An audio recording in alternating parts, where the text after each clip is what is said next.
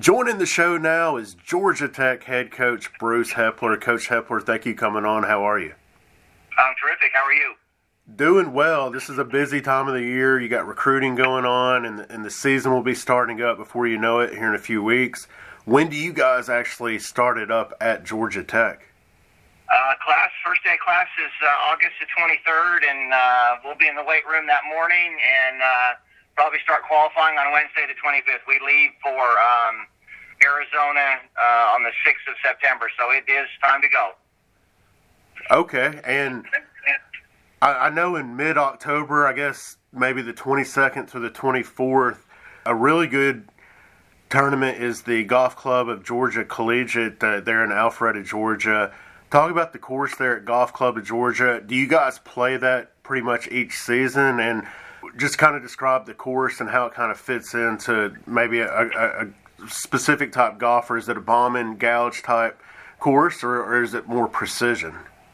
Well, it's been a big part of our program here for a long time. Uh, we've been members there, or quote unquote members. We joined, the team joined as a corporate member back in '96, so we've been there forever, and uh, it's a big part of our practice. It's a big part of our recruiting, and it's nice to bring some people in and show them a really great place uh, in a tournament. It's turned into probably one of the top five amateur events in the in the world. So uh, no, it's uh, it's a little it's a second shot golf course. Uh, you really can't run over it um, with the driver. So a lot of it is second shot and, and putting and a little bit of strategy. But it's been uh, it's been great. We've got some wonderful teams coming again. So it'll be excited to bring the nation's best Alpharetta and let them try out where we play all the time.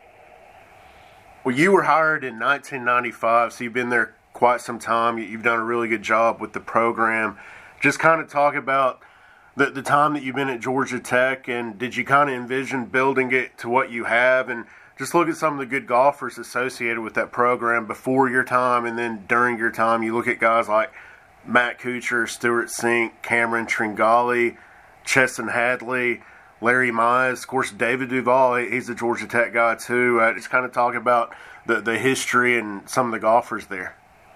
Well, um, you know, we're proud of what we've done. Obviously, the vision was uh, I worked at Oklahoma State, was coming off a national championship there uh, with Coach Holder. Um, so, thought process was, well, if we can do it there, obviously they've done it a bunch, try to do it here. So the goal has always been to try to win the last tournament, and just had some incredible support here since uh, since I got here. We've kind of solved a lot of our challenges. We've joined the Golf Club of Georgia. We've uh, joined at East Lake, so we've got 54 holes of great golf for the kids to play, and then uh, completed uh, project which we've been kind of on some property about four or five blocks from school for a long time, but kind of redid it and spent $16 million building a practice facility that we opened three years ago. So those things have change things, and we've had some great players in here, and uh, and it's been a great time, and we just keep plugging forward. We have a, an event in the fall where the alumni come back and try to stay involved and show everybody what their investments created. So uh, that's always a big part of trying to keep guys engaged in uh, what we're doing. Stewart's just moved downtown or to Midtown from uh, Sugarloaf, so he'll be at the practice facility a lot of the time, and and so some of the guys that have played professionally, they're in the area, stop by and work on their game, and it's nice to have those kind of resources available for our guys. Well, that's great. How, how long have you had the practice facility there? Well, I actually found the property in, in uh, I was watering sprigs in, in in the summer of 1997 while Matt Kuchar was uh, trying to win the U.S. Amateur. So I took the last day off, went up to Cog Hill and watched that. But uh, we've been on the site since '97, but it was never really ours. And um, finally got a hold of the property, bought it, um, and now it's ours. And, and we redid it. At the grand opening was um, three years ago in February. So we've been on there. Um, kind of nicknamed it the Noonan. It's after one of our donors. Um, but it's 15 or 16 acres and a, a par three good course and stuff. So kind of allow those guys to have some stuff to do near campus. Well, you mentioned Oklahoma State as an assistant there before you got the Georgia Tech head job in 95 and it, you guys won the national championship, defeating Stanford and Tiger Woods. Just kind of walk back memory lane there. Just how special was that, especially a really good Stanford team? Well, what's funny is the year before we, we were ranked number one, and um, the tournament was in Texas at one of our guys' home course, Trip Kuehne.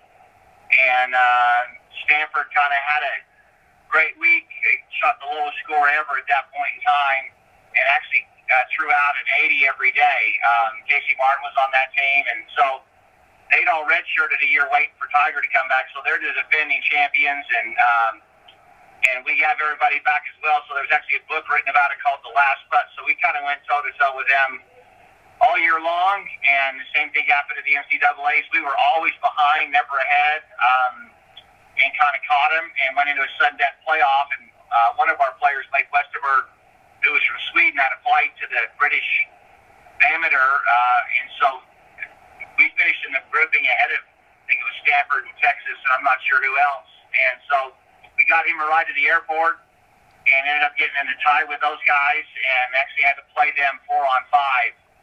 Um, but it was pretty awesome. I've never seen Tiger miss just a 10 footer for birdie on the last hole and about another 15 footer for birdie at the playoffs. So may have been the only two 15 footers I've ever saw him miss. So pretty excited to beat those guys, and they were the defending champions. So it's a great year and a lot of great members, and nice to kind of come down here and start off with that kind of momentum.